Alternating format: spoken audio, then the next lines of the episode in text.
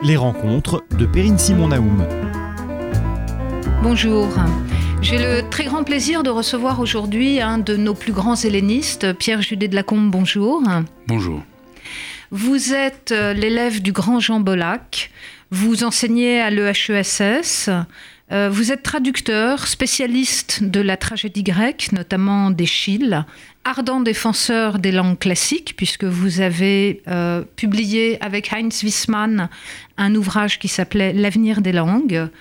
Et euh, vous avez une forte actualité de librairie en ce moment, puisque vous venez de publier, de nous donner une biographie d'Homère paru euh, en folio chez Gallimard, en même temps que vous publiez Être Achille ou Ulysse dans les petites conférences chez Bayard. Et j'ajoute que euh, vous préparez une traduction de l'Iliade pour les belles lettres.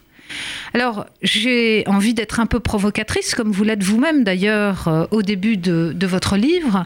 Quand on est comme vous, euh, un grand philologue, publier une biographie d'Homère dont on pense qu'il n'a jamais existé, est-ce que ça n'est pas un peu gonflé? C'est un pari impossible à tenir d'une certaine manière parce que si effectivement il n'y a pas d'Homère, il n'y a pas de vie d'Homère. Donc, mais euh, il y a eu beaucoup de vie d'Homère dans l'Antiquité, donc parce que aucun ancien n'a jamais douté de l'existence d'Homère. Ce sont les modernes depuis la Renaissance qui ont mis son existence en doute pour des raisons diverses selon les époques. Mais quasiment presque aucun contemporain dirait voilà Homère a vécu de telle date à telle date en tel lieu. Donc euh, une vie d'Homère, c'était effectivement un pari impossible, mais en même temps c'était passionnant parce que toutes ces vies proliférantes, contradictoires d'Homère euh, racontées par les anciens sont, si on les lit de près, en fait, on s'aperçoit qu'elles ont quelque chose comme une cohérence. Et c'est un mythe. C'est le mythe du grand poète qui ne pouvait être que ça.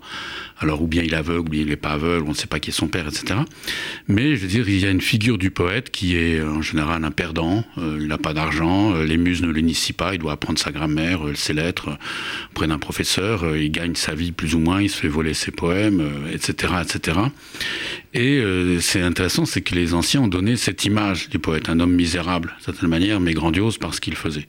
Et donc ça interroge sur ce que signifie cette poésie. C'est-à-dire, euh, alors en travaillant, je me suis je pensais que ce mythe d'Homère est contemporain de l'Iliade et de l'Odyssée. En fait, c'est une, c'est, une figure mythique qui a été réactivée, dont on avait besoin pour qu'il y ait l'Iliade et l'Odyssée. Il faut qu'il y ait un être humain, puisque c'est un chant révélé.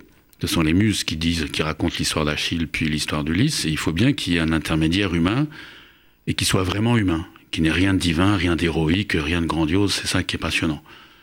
Et après, je me suis dit, mais si c'est un mythe, il est dans Homère. Et effectivement, c'est la figure d'Héphaïstos Vulcain, qui est pas beau, qui est cocufié, qui est euh, se fait jeter de l'Olympe plusieurs fois, qui est boiteux, handicapé comme Homère, et qui crée des objets splendides.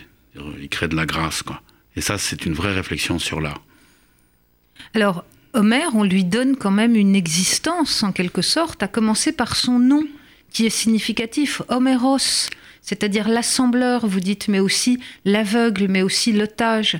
Qu'est-ce que c'est que cette existence historique, si ce n'est pas une figure qui a existé, il y a néanmoins une existence historique Oui, il y a quelque chose. Il y a vraiment quelque chose et c'est un événement. Alors moi, j'étais comme philologue, j'ai baigné dans les textes. Bon, j'ai appris à lire avec Jean Bollac, euh, la tragédie, un peu de philosophie et Hésiode. Homère, c'était le plus dur. C'est pour ça qu'on y arrive qu'en fin de carrière, tellement c'est complexe et insaisissable.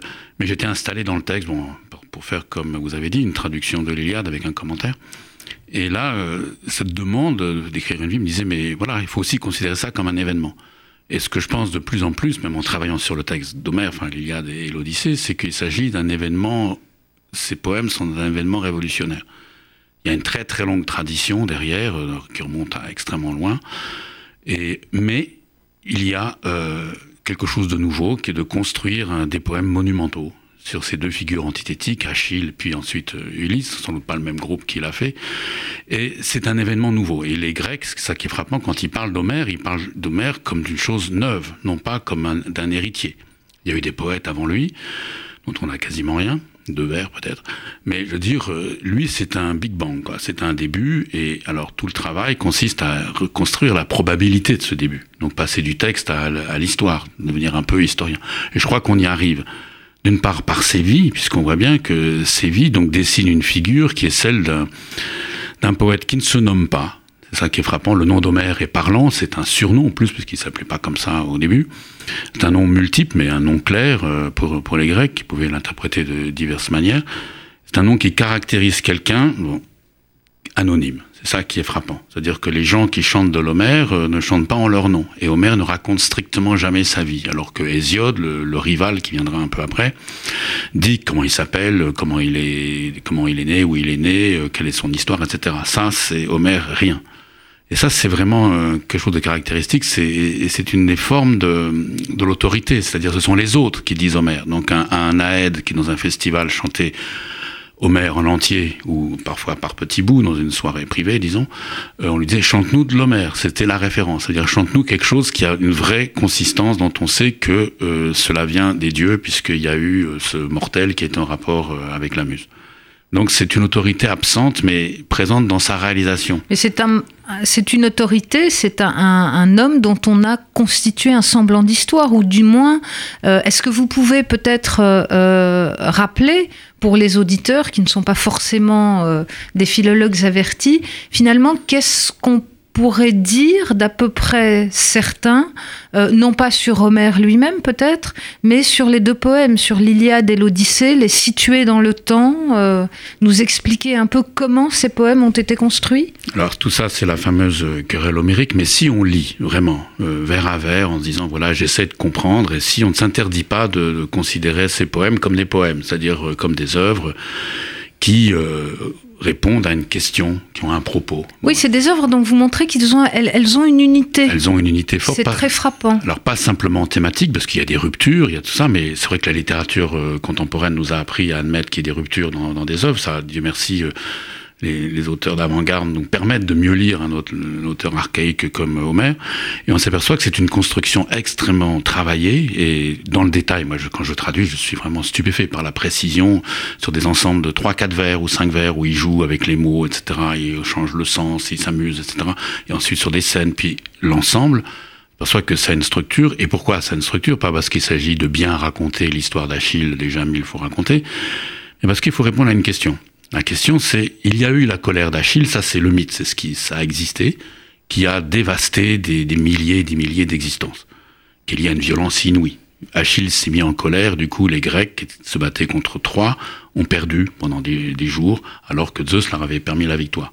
La question c'est, pourquoi cette colère mais surtout pourquoi le Dieu qui normalement est du côté de l'ordre, du côté du bien, de celui qui fait que les sociétés tienne, société humaine, mais aussi société divine, comment le Dieu a-t-il pu accepter cet accident gigantesque, cette crise énorme, qu'il a avalisé d'une certaine manière, et il l'a fait aller jusqu'au bout, jusqu'à la mort de Patrocle, qui fait que Achille a repris les armes.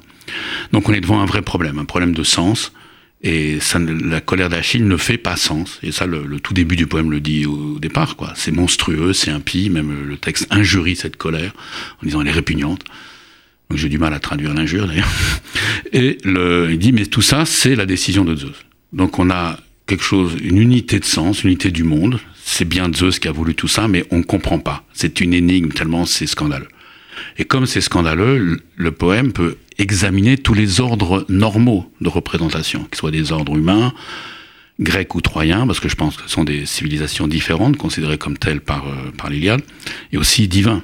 Donc euh, tous les ordres euh, sont comme mis en crise, et c'est un poème de la crise. Et je crois que du coup, on peut, on peut reconstruire une unité. On voit comment des, des, choses sont reprises de manière étonnante, euh, mais pour que du sens progresse. Et c'est au milieu du poème que Zeus dit à sa femme Héra, qui l'a fait s'endormir en en couchant avec lui pour qu'il soit un peu moins regardant sur les affaires des Grecs. Donc il se réveille furieux et il lui explique tout son plan. C'est exactement au milieu du poème que là on a la décision de Zeus est argumentée. Sinon il faut attendre le chant 15 pour se dire euh, mais qu'est-ce qui se passe? Et finalement ça se dénoue, mais ça se dénoue de manière euh, apocalyptique avec la guerre d'Achille contre Troie et contre finalement la mise à mort d'Hector. Donc c'est finalement une représentation du monde, une cosmogonie qui entre en crise. Alors voilà, c'est pas comme on a dit souvent un monde d'Homère bien structuré, etc. Non, ça certes pas. Euh, c'est un monde qu'il a repris, bon, avec des éléments de la tradition, etc. Mais ce qui importe, c'est pour lui, c'est l'événement de la crise. C'est qu'est-ce qui se passe avec Achille, qui est cet être démesuré, extraordinairement cruel, donc une férocité invraisemblable si on le compare à Hector ou même à Patrocle.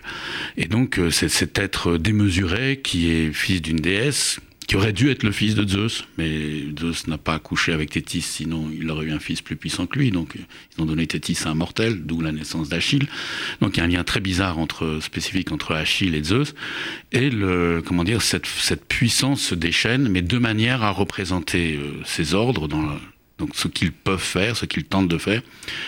Et surtout, je pense assez passionnant, euh, c'est à représenter les expériences humaines les plus détaillées, les plus intimes.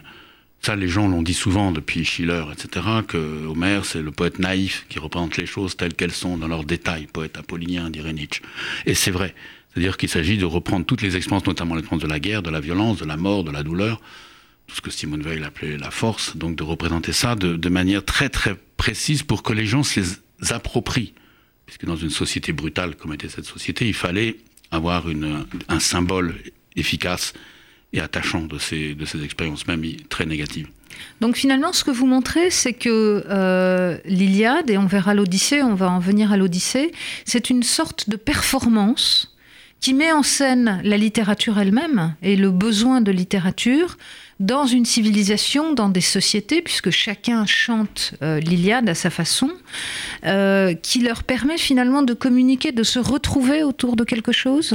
Oui, parce qu'on peut penser que l'occasion, comme on dit, euh, première de l'Iliade, c'était ces grands festivals, donc à Délos pour Apollon et sur le Cap Mycalé, donc en Turquie maintenant pour Poséidon, festival où tous les Ioniens se réunissaient pour des grandes fêtes athlétiques, joyeuses, etc., mais aussi poétiques. Donc c'était un moyen de créer une, communauté. Mais ce qui est frappant, c'est une communauté déplacée. D'abord, les Grecs allaient dans ces lieux qui n'étaient pas les leurs, pour euh, et Délos est, toujours présenté comme une île pauvre, etc. Donc elle se couvre d'or simplement quand il naît Apollon et, et Artémis. Mais je veux dire, c'est un lieu où il n'y a rien. Et donc on est dans un lieu purement euh, festif et symbolique d'une certaine manière. Et et l'aventure que raconte l'Iliade, ce sont des Grecs déplacés. Ce ne sont pas des Grecs chez eux. Justement, ils construisent une cité, la cité panhellénique, qui n'a jamais existé. Donc, euh, dans aucun moment de l'Antiquité. Enfin, il faut attendre Alexandre. Donc, euh, les, Grecs sont réunis sous un seul roi, dans une institution tout à fait bizarre, parce qu'ils sont là que pour la guerre. Donc, euh, il n'y a pas de femmes, par les captives, il n'y a pas de culture, etc. On accumule les biens, mais qui sont des biens de pillage. Il n'y a pas de production, il n'y a pas de temple, par exemple. Il y a des hôtels, mais parce qu'il faut évidemment prier les dieux mais c'est pas c'est pas une ville, même s'il y a des nagoras, etc. Et euh, donc les, Grecs se, pouvaient s'imaginer, mais qu'est-ce que ça veut dire que se rassembler, que le lien social? Et en face, il y a euh, trois, qui est la ville contraire, la ville naturelle, de la prospérité, bien enracinée, euh, mm. avec toutes ses richesses. Alors, ce que vous montrez aussi, ce qui est assez fascinant, c'est que l'Odyssée, c'est exactement le contraire. C'est-à-dire que dans l'Odyssée, le retour d'Ulysse chez lui, le retour chez soi, c'est en fait le retour à l'ordre. Essayer de revenir à une société d'ordre. Oui, parce que c'est euh, Ulysse donc, qui, est bon, dans la tradition de l'Odyssée, qui est le vainqueur de Troie, ce qui est Achille en fait dans la tradition de l'Iliade, donc qui est l'homme qui a connu l'apothéose de certaine manière, et donc euh, on peut dire les Grecs que le jugement dernier a eu lieu. Déjà, il a été élu par les dieux comme étant l'homme le plus plus le meilleur et celui qu'il faut aider, doit quitter tout ça pour rentrer chez lui. Chez lui, c'est pas simplement le problème du retour comme la nostalgie, etc. C'est pas ça, c'est rentrer dans le présent, c'est-à-dire le présent de l'auditoire, c'est-à-dire un monde répétitif où il faut travailler, il faut gérer politiquement bien les les, conflits, etc. Or, euh, donc revenir à maintenant. Et euh, lui, mais il ne sait que faire qu'une chose, c'est faire la guerre. Donc même chez lui, il va faire la guerre civile, il va tuer les prétendants, il va vouloir tuer leur père. Bon, et Zeus et Athéna vont l'arrêter pour qu'il ait enfin une vie normale. Et alors, il passe par des lieux de socialité différents, où, donc euh, où qui sont pas les, sont pas au même niveau, disons, qui sont des une anthropologie là, des différents rapports aux dieux ou aux sociaux qui sont donnés dans ces îles, qui sont extraordinaires, invivables parfois qui sont des îles où il y a une forme de perfection, comme les Phéaciens chez Nausicaa, où il raconte ses histoires, mais, mais chaque fois il veut quitter. Et, après son départ, les gens disparaissent. Alors après, en général, ça se passe mal. Le, cyclope est aveuglé, euh, donc et la Phéacie doit disparaître sous, sous une montagne. Et donc et Calypso va rester la Calypso, celle qui est cachée, donc à l'extrême ouest. Bon, et Circé, de cette manière, est trompée par par Ulysse. Et donc il euh, et, ce qui est intéressant, il y a une vraie réflexion sur l'identité, parce que Ulysse, qui a l'identité la plus grande qu'on puisse imaginer, la plus pleine, le vainqueur de la cité sacrée de Troie, devient rien. Il est comme un atome euh, fugitif qui doit fuir. Donc euh, ça, les sophistes ensuite vont, et les modernes vont développer ça. Donc il n'a pas d'identité. Il, est, il, est, il doit simplement essayer de survivre. Et donc ses compagnons qui veulent manger des viandes taboues, eh ben, ils meurent. Lui, au moins, même pris par la faim, il sait qu'il ne doit pas manger. Il est toujours, c'est une fuite, un manque permanent. Et c'est vrai qu'une fois arrivé chez lui, donc il faut reconstruire un ordre, trouver sa femme, son fils, son père. Et ça, c'est extrêmement problématique parce que lui ne sait encore une fois qu'une chose, c'est tuer. Et donc il va le faire, et donc euh, il faut, euh, il faut rétablir cet ordre. Alors l'Odyssée ne dit pas comment ça va se faire, dit simplement que ça va se faire, puisqu'il va vivre comme un roi prospère sur sa petite île. Ça, ça n'intéresse, pas Homère de raconter la vie, la vie normale. Mais ce qu'il veut, c'est montrer que même dans la vie euh, d'Ithaque, la vie normale, on a en fait des choses qui viennent des cyclopes, des phéaciens, de Calypso, de tout ça. Tous ces mondes merveilleux, irréels qu'il a traversés, en fait, se retrouvent d'une manière ou d'une autre dans la société euh, contemporaine, si on peut dire. Donc c'est un voyage non pas initiatique au sens où il apprend rien, parce qu'il cherche une chose, c'est fuir. Ça déploie une carte de tous les mondes possibles. Alors peut-être euh, une précision aussi euh, pour, euh, pour nos auditeurs. Quand est-ce que ces poèmes sont mis par écrit? Puisqu'au départ, on sait qu'ils étaient chantés par des aèdes. Alors ces poèmes sont oraux et on sait maintenant que des, on peut avoir des compositions orales très longues. Bon, ça c'est une chose. Bon, maintenant les, les, enquêtes. C'est aussi d'autres civilisations. D'autres civilisations, même mm. les civilisations européennes, les civilisations indiennes, etc. Donc on sait très bien ça. Ce n'est pas l'écriture, n'est pas le vecteur de, de la composition. Elle est intervenue un moment parce qu'on sait maintenant, on date de plus en plus haut la, la pénétration de l'écriture. Euh, donc, à, peu près à quelle époque? Alors on dit que c'est tout tout début euh, 8e siècle. Donc ça remonte. On peut encore avoir des surprises. 8e siècle avant notre ah ère. avant, avant. Et le, euh, la rédaction, on ne sait pas. Euh, on ne sait pas. Alors il y a plusieurs thèses, ou bien on dit que c'est une, c'est l'enregistrement d'une performance. Bon, il y a des tels décalages, bon, bien des, des, des, écritures différentes, peut-être faites par les AED. On a une date à peu près sûre. Alors, certains disent que c'est le 18 août 522 en tout cas, c'est quand les euh, l'Iliade et l'Odyssée ont été récités dans l'ordre à Athènes par décision des tyrans qui ont dit voilà, on va fixer le, texte de d'Homère et les Aèdes ne pourront pas chanter leur morceau de bravoure, mais devront chanter dans l'ordre. Donc hélas, et on sait que quelqu'un se serait occupé d'éditer ce texte. Donc comme un canon, quoi, finalement. C'est le canon. Mm. Alors, euh, en même temps, c'est passionnant parce que les tyrans, en même temps qu'ils faisaient ça, ils ont créé la tragédie. C'est-à-dire qu'ils ont créé une chose, au contraire, euh, orale, même s'il y avait des, scénarios, des textes écrits, de performances, de concours, comme il y avait autrefois, enfin, comme continue à avoir, donc euh, de création nouvelle, comme était l'épopée, qui était toujours en renouvellement. Ça, c'est devenu la tragédie, qui est un art populaire à la base. Donc, avec le cœur, etc. Donc, les tyrans ont eu cette idée géniale, qui était des modernes, de transférer la matière euh, mythique ou légendaire en tant que matière d'invention dans la tragédie, alors que l'épopée était fixée à jamais. On ne touchait pas au texte d'Homère. C'est une politique culturelle vraiment innovatrice. Alors, dernière question, parce qu'on va s'acheminer vers la fin de, l'émission, et là, euh, euh, je me retourne vers le philologue que vous êtes. Qu'est-ce qui fait que ces textes sont restés finalement dans la tradition? Parce que euh, il y avait, euh, vous le dites vous-même, d'autres euh, d'autres poèmes. Qu'est-ce qui fait finalement le côté fascinant de l'Iliade et l'Odyssée? Qu'est-ce qui fait que et pourquoi est-ce que aujourd'hui nos contemporains, nous-mêmes, est-ce que nous nous référons toujours à ces textes? Quelle place est-ce qu'ils tiennent finalement, je dirais, à la fois dans notre culture, mais aussi dans notre imaginaire?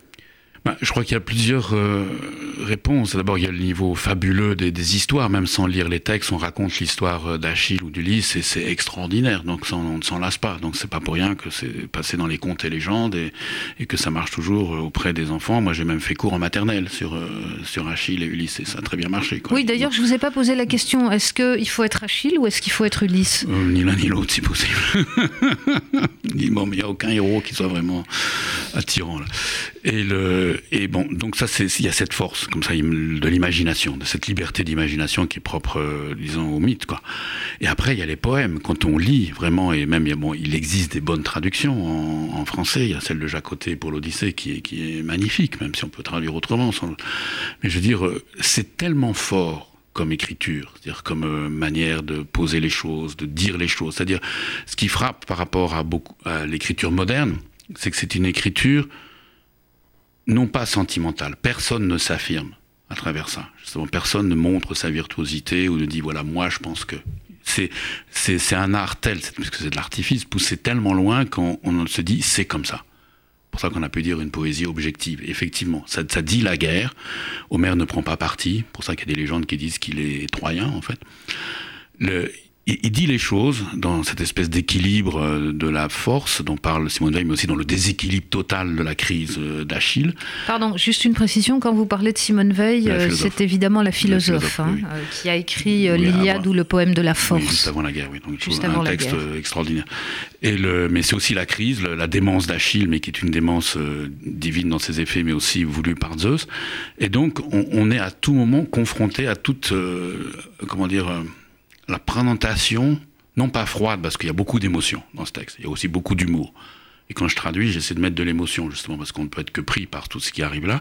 Mais ce sont toutes, c'est un, ça montre un, panorama de possibilités d'existence qui ne sont pas comme nos existences euh, indéfinies, comme pensaient les Grecs, euh, sans avenir. Parce que pour les Grecs, il n'y a aucun avenir, il n'y a pas d'histoire, il n'y a aucun salut. Tout, est fait déjà. Le salut a eu lieu dans le passé. C'est, c'est Achille Ulysse, si on peut dire. Ce ne sont pas des gens très heureux, quand même. Pas toujours. Eh bien, dans, l'existence indéterminée, on voit ces moments même de crise ou de, prennent une forme. Donc on peut se les approprier. Et ça, on le voit dans, même dans le style répétitif des formules, etc. C'est-à-dire euh, dans le vers, euh, le, temps se trouve comme clos en un destin, mais c'est un destin qui ne sera pas le nôtre, puisqu'on ne vivra pas ça, on ne sera jamais des Achilles ou des Ulysses, Dieu merci. Mais on a une présentation comme une idée très concrète de ce que c'est que, vivre. Alors Pierre Judet de Lacombe, peut-être dernière euh, question. si vous aviez un passage peut-être votre passage préféré, peut-être la question est idiote, j'en sais rien, mais à recommander à nos auditeurs, qu'est-ce que vous leur diriez de lire l'Iliade, l'Odyssée, quoi dans l'Iliade, quoi dans l'Odyssée? Bah, dans l'Iliade, moi, ce que j'aime bien, c'est le, c'est la fin, c'est le chant, le chant 24 où Achille, alors que Patrocle a été enterré, donc les rites sont faits, mais le rite n'apaise rien. Il est dans une démence folle et qui fait de lui. Patrocle le Troyen. Ouais, Patrocle le, non le. Le, pardon, le, L'Achéen, son ami, quoi. Et donc euh, il est dans une démence folle euh, et le, donc après c'est un apaisement extraordinaire avec le vieux roi Priam. Là, c'est une chose euh, magnifique, mais c'est le même Achille. Bon. Et sinon, dans l'Odyssée, euh, tout est tout est grandiose. Moi, j'aime bien le, toute l'histoire avec euh, Calypso, comme là, mhm. puisque on voit quelqu'un qui à qui on promettait l'immortalité, qui la refuse. Et donc un lieu tout à fait bizarre. Sinon, toutes les aventures sont magnifiques, comme euh, les sirènes, etc. C'est bon tout est bien. bien, bah écoutez, merci beaucoup, merci d'être venu à ce micro. Donc je rappelle le titre de votre livre et je le recommande vraiment à nos auditeurs. Donc une biographie d'Homère dont on a vu au cours de ces minutes euh, quel défi finalement elle représentait euh, pour euh, l'helléniste que vous êtes, une biographie d'Homère qui vient de paraître en folio biographie aux éditions Gallimard. Merci Pierre Judet de la Comba. Merci les rencontres de Perrine Simon Naoum.